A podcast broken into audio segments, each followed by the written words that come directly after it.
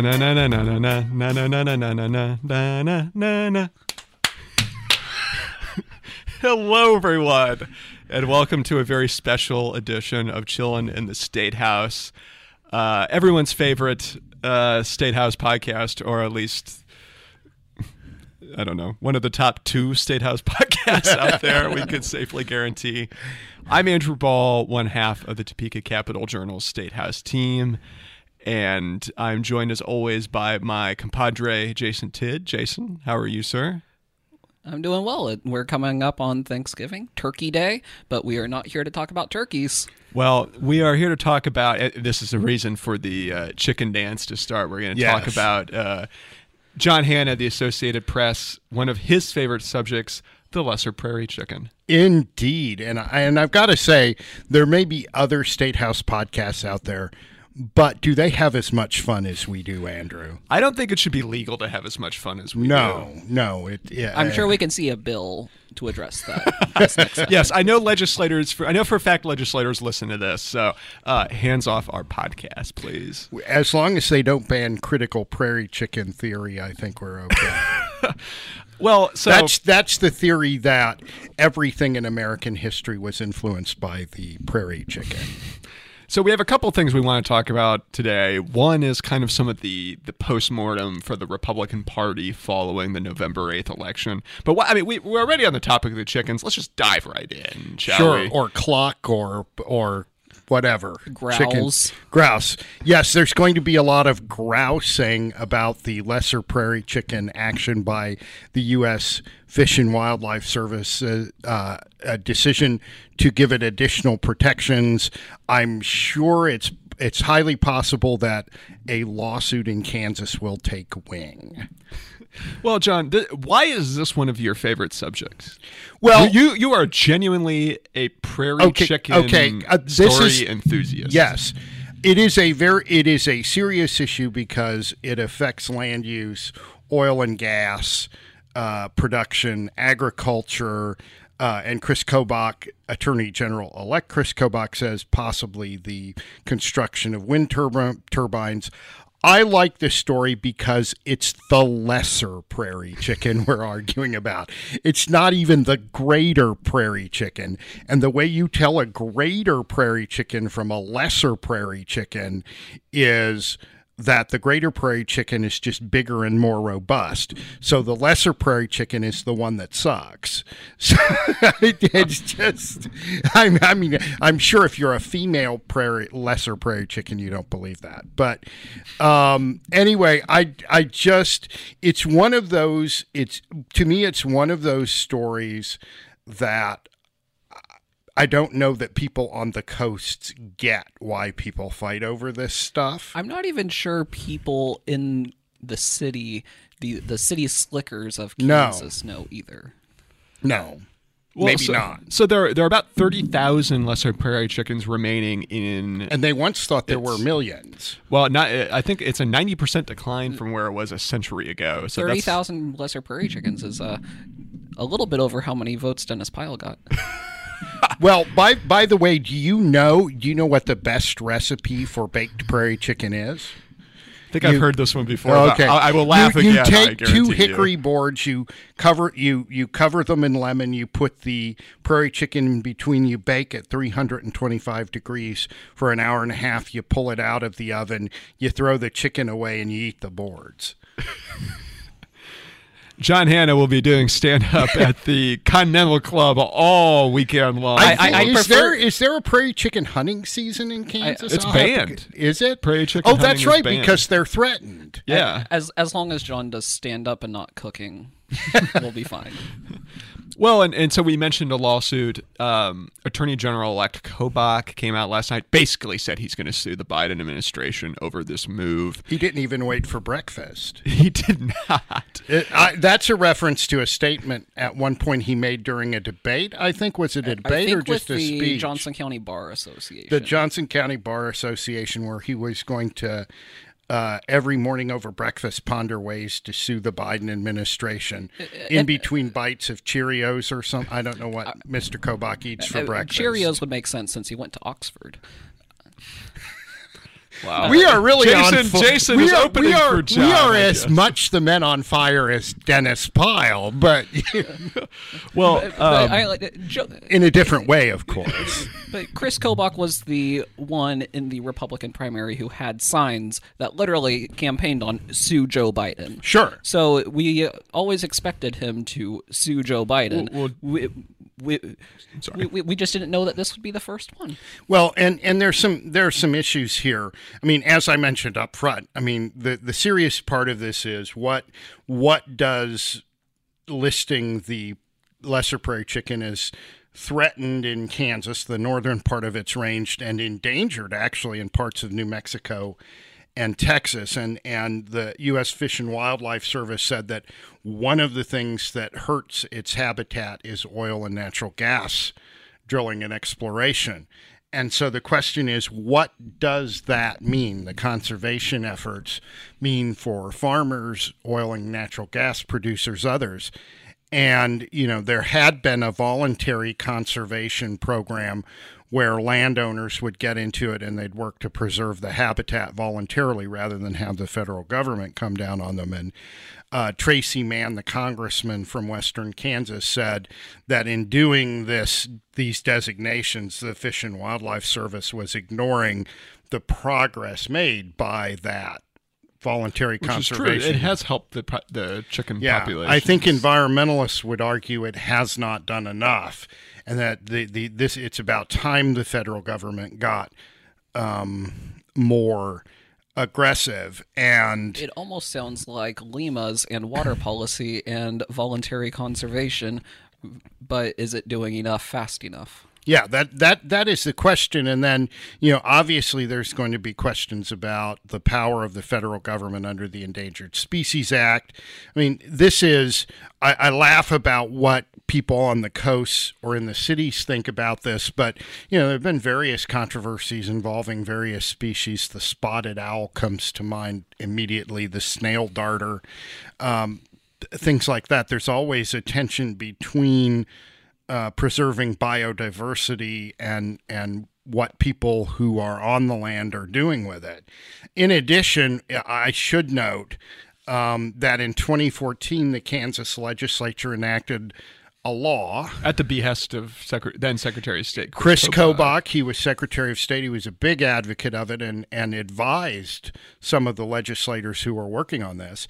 And the law says it declares that the federal government has, the, it basically says prairie chickens don't generally cross state lines. Therefore, how they would know that, uh, I guess, I guess maybe they tag them and watch. It, but it seems like a preemptive attempt at nullifying any federal right, regulation. Right. And you should what toll it's, the prairie chicken if it tries to cross state lines. I, I maybe they have little toll, little K tag for the prairie chickens. Yeah, K tag for prairie chickens, but.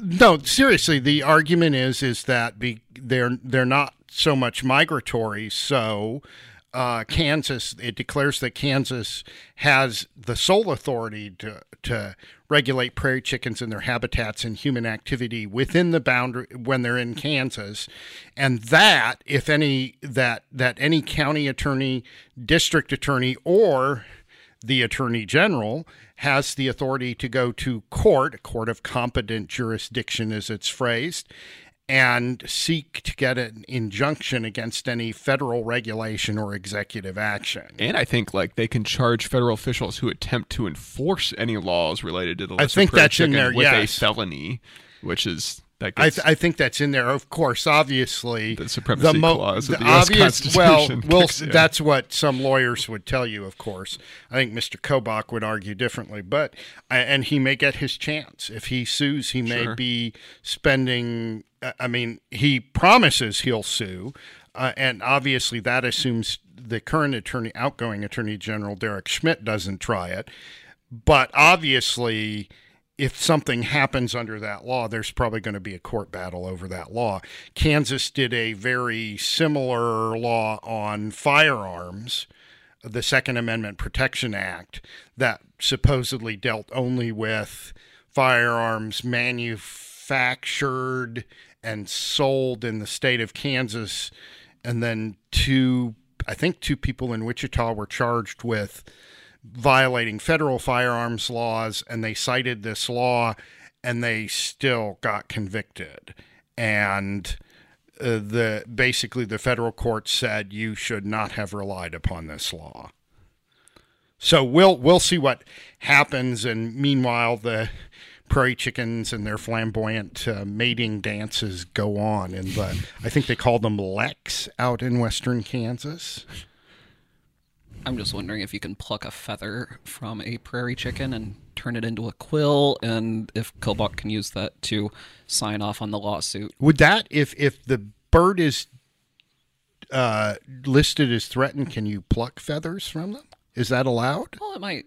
Yeah, Jason, it might, I think it might drop off. I suppose if it dropped on the ground, you could pick it up and make a quill out of it. I, I mean, I you know, that and other prairie chicken. I'm sure we paraphernalia. can. Uh, we, I'm paraphernalia. sure we can up our uh, pun game for the next time.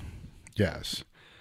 Well, you know, we're talking about chickens. I think some. Moving into our other subject, I think uh, some members of the Republican Party are calling other members of the Republican Party chicken based off how things have been well, going. Well, and, and I was going to say... Or they think that the party laid an egg, or... Or uh, the chickens have come home to roost for Pyle supporters. Or, or some plucky candidates won. Have we driven all our listeners away yeah, with all these puns? For the eight now? of you still listening. Yes. Um, We're we're not sorry for the puns, but we understand how it might annoy you. We make no apologies. Um, yeah, so I I think we've all written about this interesting dynamic at this point. But uh, you know, we covered last week, if you're a faithful listener at Chillin' in the Statehouse, the November eighth election, Governor Kelly reelected, Attorney General Derek Schmidt fell short.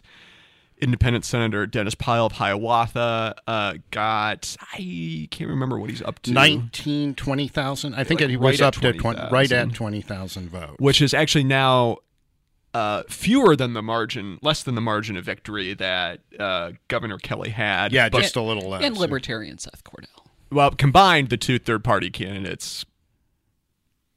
I guess you can't have two third-party candidates. Combined, the the non-major party candidates had more than the margin of victory. Yes. Um, but, but nobody blames Seth Cordell. Nobody even mentions his name when we ask uh, who they blame. this is this is a point Jason has been stuck on for a little while. Well, I mean, I you know, he's got a point. Seth Cordell took votes from somebody, or maybe not. I mean, there are there are... twenty-one, twenty-two thousand libertarians in the state of Kansas. The Libertarian Party is actually the fastest growing party in Kansas by percentage. Well, I mean, I think this gets at kind of the debate that we're hinting at, which is there is a debate over to what degree should Dennis Pyle be blamed for Derek Schmidt's defeat. You know, you could look at the votes and say, uh, you know, that's a big chunk of support. Schmidt definitely had to change his campaign strategy and spend money he might not otherwise have spent to try and head off Dennis Pyle. And the Republican Party had Mike Kuckelman, the state chair, says that it had to devote time, energy, and resources to telling conservatives that Dennis Pyle had absolutely no path to victory.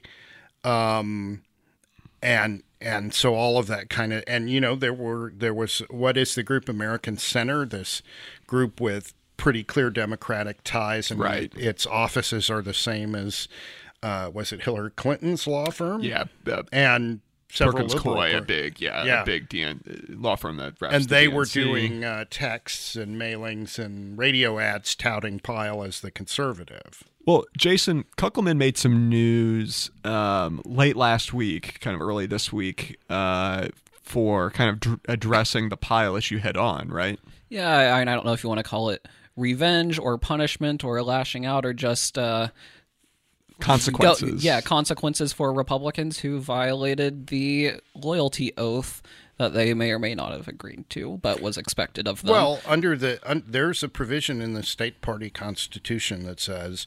Republican Kansas Republican Party officers will not, in contested elections, endorse non-Republicans. Support, actually the word is support non-Republicans. So, for example, if a Republican precinct committee person signed the petitions to get Dennis Pyle on the ballot, that's arguably supporting him.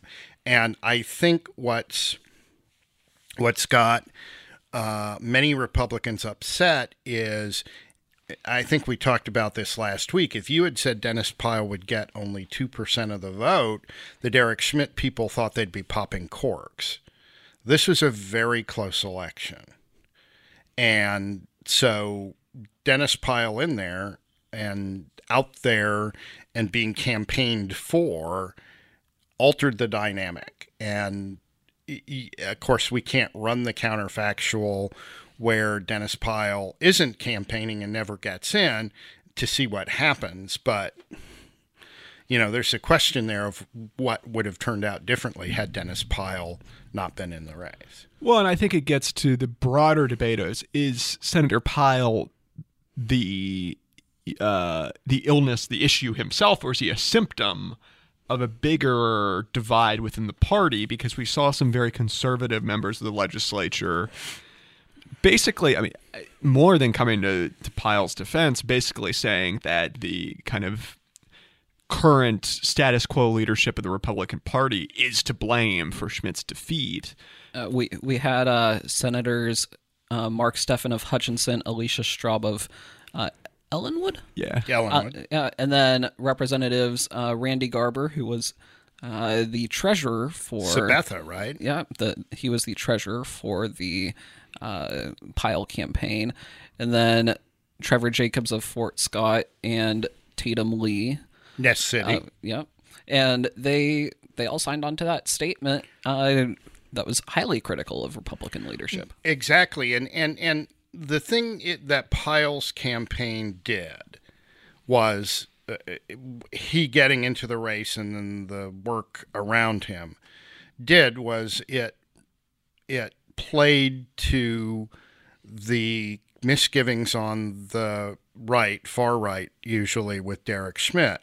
You know, when Derek Schmidt began his political career, he was working for a couple of moderate Republican senators, U S senators, Nancy uh, Kassebaum Baker and Chuck Hagel, who was later, a, I think, a defense secretary for Bill Clinton. And, you know, when he he got into the legislature, he was majority leader for six years. And when he was majority leader, he was working with a moderate Senate president, Steve Morris, who, you know, of course, endorsed, I think, did he formally endorse Laura Kelly? I believe so, yeah. Yeah, he served as a, he was on Laura Kelly's tax commission. And, um, and so... It, what's interesting to me was you heard kind of the same argument both from the far right and from Democrats, which is, you know, on the far right, it was Derek Schmidt's trying to fool you. He's not really a conservative. And from Democrats and moderate Republicans, some moderate Republicans was, I don't know this Derek Schmidt. This is not the Derek Schmidt I knew when he was in the legislature. And of course, you know, Derek Schmidt's been attorney general for twelve years. He's uh, he's been anti-abortion, opposes most abortion. He's been doing a lot of, I mean, he was in a lot of lawsuits against the Obama and the uh, the, the Biden administration. So, you know, kind of the question again in a political science uh, way is, does it matter that somebody was perceived as a moderate back in the day, if for the past ten or twelve years they've been doing conservative things? With the thought of people can change. Uh, yeah. It, it, Derek Schmidt was my state senator when I was in uh, middle school and high school, and I have changed since then, so I would think that politicians can change since then too. Well, yes, and, and you know, so with Schmidt, there's always been this, uh, this question of, Uh, again, on the hard right, how much of a true believer is here? Is he? You know, that that is always a question when you have somebody who has a lengthy political career and has been perceived as somewhat pragmatic about what they're doing. Right. For people for whom ideological purity is a big deal, Dennis Pyle kind of tried to basically frame himself as the only option. And, you know, I think I, I would bet a, a good number of those people who were, you know, voting for Dennis Pyle or considered it strongly would probably almost rather work with Laura Kelly than Derek Schmidt. You know, it's better to have an adversary in the governor's office than what they would perceive as a milquetoast conservative pursuing milquetoast conservative well, if, policies. If you're, if you're a really hardcore conservative and you're a Republican, yeah, I mean, Laura Kelly, a Democratic governor, you know, uh, gives you something to rally and work against. Um, whereas if you've got a Republican governor, and, and Republicans found this out when Sam Brownback was governor and they were trying to close budget shortfalls uh, after the, the nationally notorious experiment in cutting taxes, you know, you had a whole series of times when Brownback would come back with proposals to raise other taxes to offset the shortfalls so that you could preserve those income taxes. And it was all very difficult because the natural conservative Republican response is, we don't want to raise taxes, we want to cut spending. But in the end, they would um, they would go ahead very reluctantly embrace some form of what Brownback was pushing to preserve the income tax cuts, because the alternatives were uh, politi- even more politically unpalatable. And I sat in a number of caucus meetings where Republicans, you could hear them, you know, creating the political message. Well, I can sell this. This is still less than the tax cuts we did. And at one point, post there was one post session where Brownback uh, had a news conference and insisted we didn't raise taxes right after they had raised some taxes. And his argument was the tax increases over here weren't quite up to where the the uh, tax cuts were.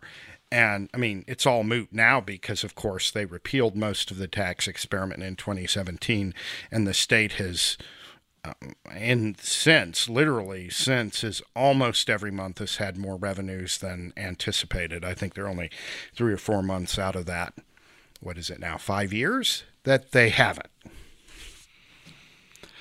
Well, and I think the, uh, shifting back to the, the Republican um, uh schism, perhaps. Well, and, and, and look, the, the the schism has always, the schism probably existed before statehood. You go into the House chamber and they've got ten names, ten names on the wall of free state martyrs slash heroes. And on one side is James Lane, and on the other side is Charles Robinson, first sent one of the first two senators, the first governor. And those guys hated each other. And James Lane helped engineer the impeachment of Charles Robinson. So, I mean, the Republic Republicans have been fighting amongst themselves like forever. But there, there will be on a, and off. There will be a very Uh, real battlefield coming up next year, and that is who will be the next chair of the Kansas Republican Party. Yeah. Um, Mike Kuckelman, who we mentioned earlier, is stepping down. Helen Van Etten, who used to be a, a Republican National Committee woman uh, in the state, has had a long involvement in Republican politics statewide and in Shawnee County. She is running. She is kind of the, I, I would say, uh, Kuckelman has endorsed her. Schmidt has endorsed her, kind of the the um, uh, you know the the, more the default, esta- yeah, yeah, the, the establishment, more esta- the more establishment candidate. I mean, she served on the Board of Regents. Uh, I think uh, she's a really interesting story because uh, when I think when she was young, she emigrated from uh, Taiwan, Taiwan, um, and so there's an interesting story about how that influenced her worldview and, and all of that. And yeah, she's worked very hard for the party over decades. But there are, I mean, there are, I would say, strong rumblings, if not almost certitude, that someone, uh, likely maybe a sec- former Secretary of State candidate, Mike Brown. His name has been out there, yes. Uh, will run uh, against her, and we will maybe see some of these dynamics in a, well, it's kind of hard to get more public than we've had the last week, but in a very real, very public setting. Um, and, you know, I don't know, I don't know that anyone really knows how that's going to play out yet. Well, and, and, and, you know, the, the this often happens when Republicans lose a, a big race. Like in nineteen ninety, uh, Republican Governor Mike Hayden was ousted by Democratic Governor uh, Joan Finney. She won the election. There had been a big split. Uh, Hayden was challenged by, on the right, by Nestor Wigand, a Wichita real estate developer, uh, and and um, there was a big split in the Republican Party, and and Joan Finney actually was a socially conservative Catholic, uh, so she was anti-abortion and managed to pick up some votes that way. And yeah, the the Republican convention after that election was pretty. Uh, it was it was not uh, sunshine and lollipops. We'll put it that way. Sunshine, lollipops, and rainbows, everything. Yeah, I'm thinking of a I'm thinking of a Simpsons episode that was a parody of Thelma and Louise that that song was used in. Um, but. Um, well, and Jason, I mean, we were talking about this. We also have the legislative session coming up where Senator Pyle and some of his uh, supporters are still in the Kansas Senate and Kansas House, except for Tatum Lee, who lost in the primary. She was actually put, the, the redistricting put her in a district with another Republican incumbent. Was was there were a there were a couple of pair-ups, right? I mean, Ron Reichman allowed him, the outgoing House Speaker, because he wasn't running again, allowed himself to be paired up in a district. And actually, Megan Lynn also retired. So Megan that, Lynn that also. Was like totally open. Uh, and the other was Boyd Orr and Kyle Hoffman, and Boyd Orr retired. Yeah. Um, but yeah, the and, and, and of course, Tatum Lee had been uh, at loggerheads with the leadership. She was a... Uh, uh, Um, oh, I was, uh, you're at a loss. But I was like, "What's the? What do you say when you're like uh, not welcome?" It's like an animal sheep, metaphor. A black, black sheep, sheep, black, black sheep. sheep. That's what you're or, looking for, or maybe black prairie chicken. You see, I was uh, going to say that uh, the Republican Party in Kansas right now is kind of leaderless, kind of like a prairie chicken with its head cut off. Uh, let's not let's not use metaphors involving violence against our friends, the prairie chickens. Well, especially because now that will be uh, yeah, that's that's punishable. That could be the rallying cry for the party. Okay. You well, can, I mean, you could try to get that going on your own, man.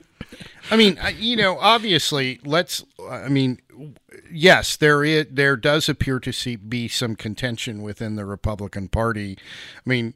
Let's let's not declare the Republican Party in Kansas dead. Oh no, since I know they that, have yeah. super legislative super majorities. They well, just ousted the state treasurer and won the attorney general. You, you could argue race. They had it. I mean, it's interesting because neither party is very satisfied with how things went on election night, and you could argue both did just fine.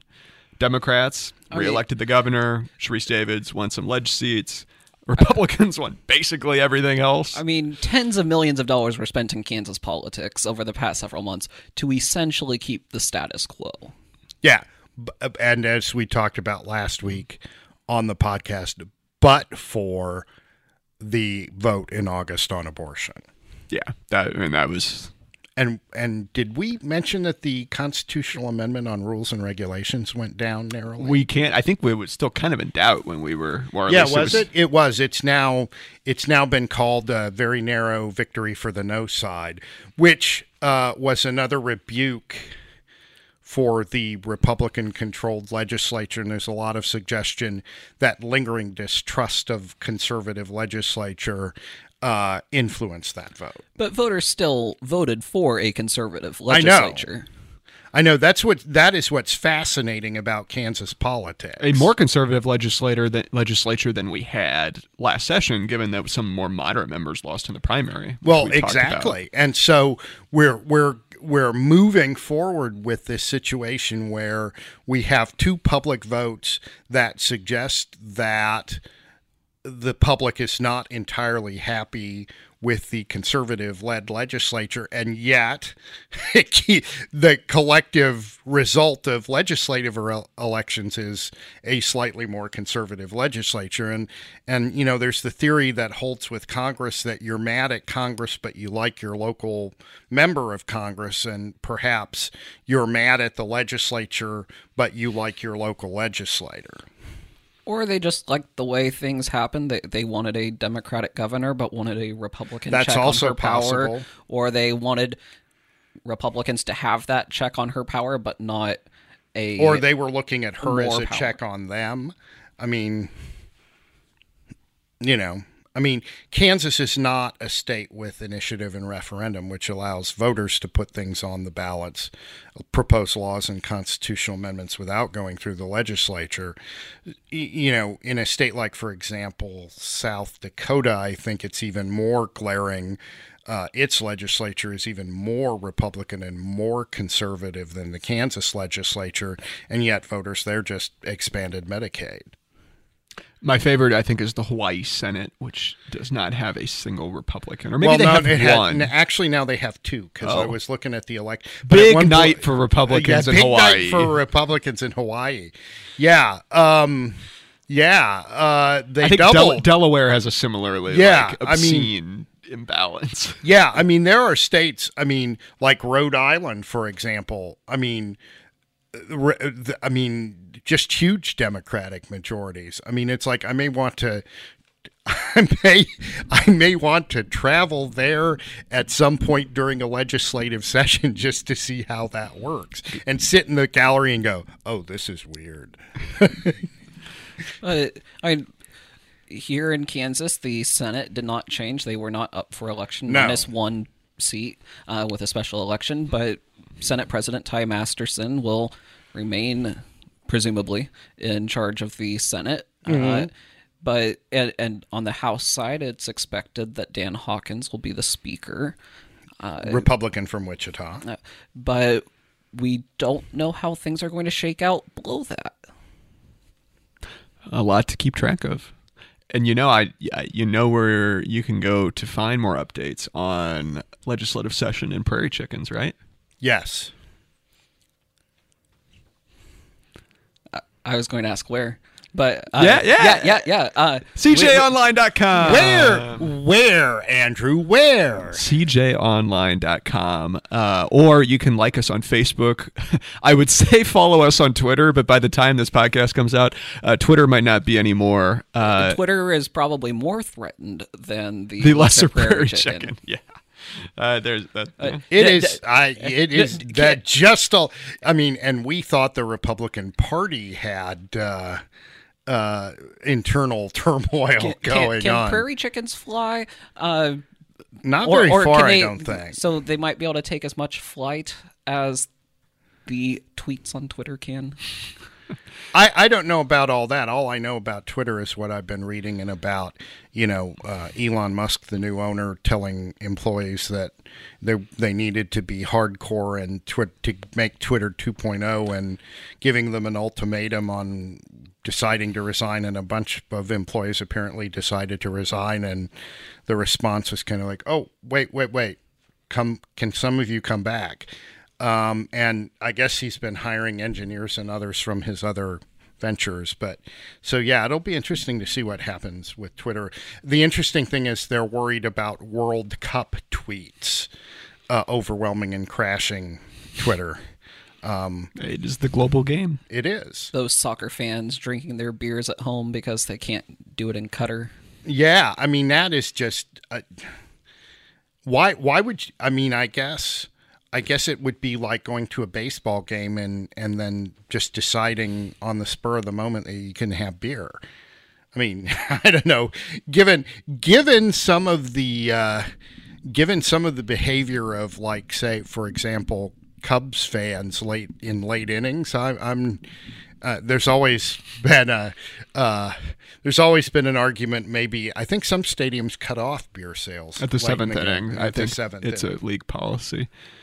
It turns out maybe letting a country bribe their way into a World Cup is not the best idea. But, uh, Jason, if folks want to follow you on Twitter while they still can, uh, where can that happen? It's at Jason underscore Tidd. I'm at Andrew Ball, B A H L. Let me know what of the other social media platforms I should be trying. Mastodon? Or, or, or just come straight to C J online dot com. That's probably the better option. John, where can they find your work? Well, yes, I was I was waiting for my chance to plug the uh, the Associated Press, uh, w w w dot a p news dot com backslash, we're doing the hand motion, Kansas, uh, and uh, at on Twitter, I'm at A P J D Hanna. Um, I think I still have the blue check mark. I, and you You're, didn't have to pay for it. You're one of the originals. Not yet. I don't know how that's yeah. going to You're verified, out. always verified in our hearts, John. Well, and, and I should say I've not been covering Twitter stuff. So, again, what I know is what I read, and I know there are a host of opinions about what's going on there at that social media icon. If you have a lot of free time now that Twitter is going by the wayside, you can go listen to back episodes of Chillin' in the Statehouse. Uh, you can find us on Spotify, Apple Podcasts, Google Play, or just go to C J online dot com, uh, and I will try and remember to post new episodes there. Jason? Andrew? John? Andrew? Jason? I hate to cry foul. Ah, uh, yes, I love that. A, but, a chicken reference right at the end here, folks. But uh, I think it's probably... Bok, bok, bok, bok, yes. It is about that time to chicken dance off into the weekend. Can it, we... Enjoy inst- your turkeys on Thursday. Yes. Yes, that's true. We will not s- see you all virtually. I guess we never really see you until after Thanksgiving. Yes. We're speaking metaphorically, and yes. Have a happy Thanksgiving, folks, from our family at Chillin' in the Statehouse to yours. Uh, we love you all very much, and we'll see you right back here next time. Have a good one.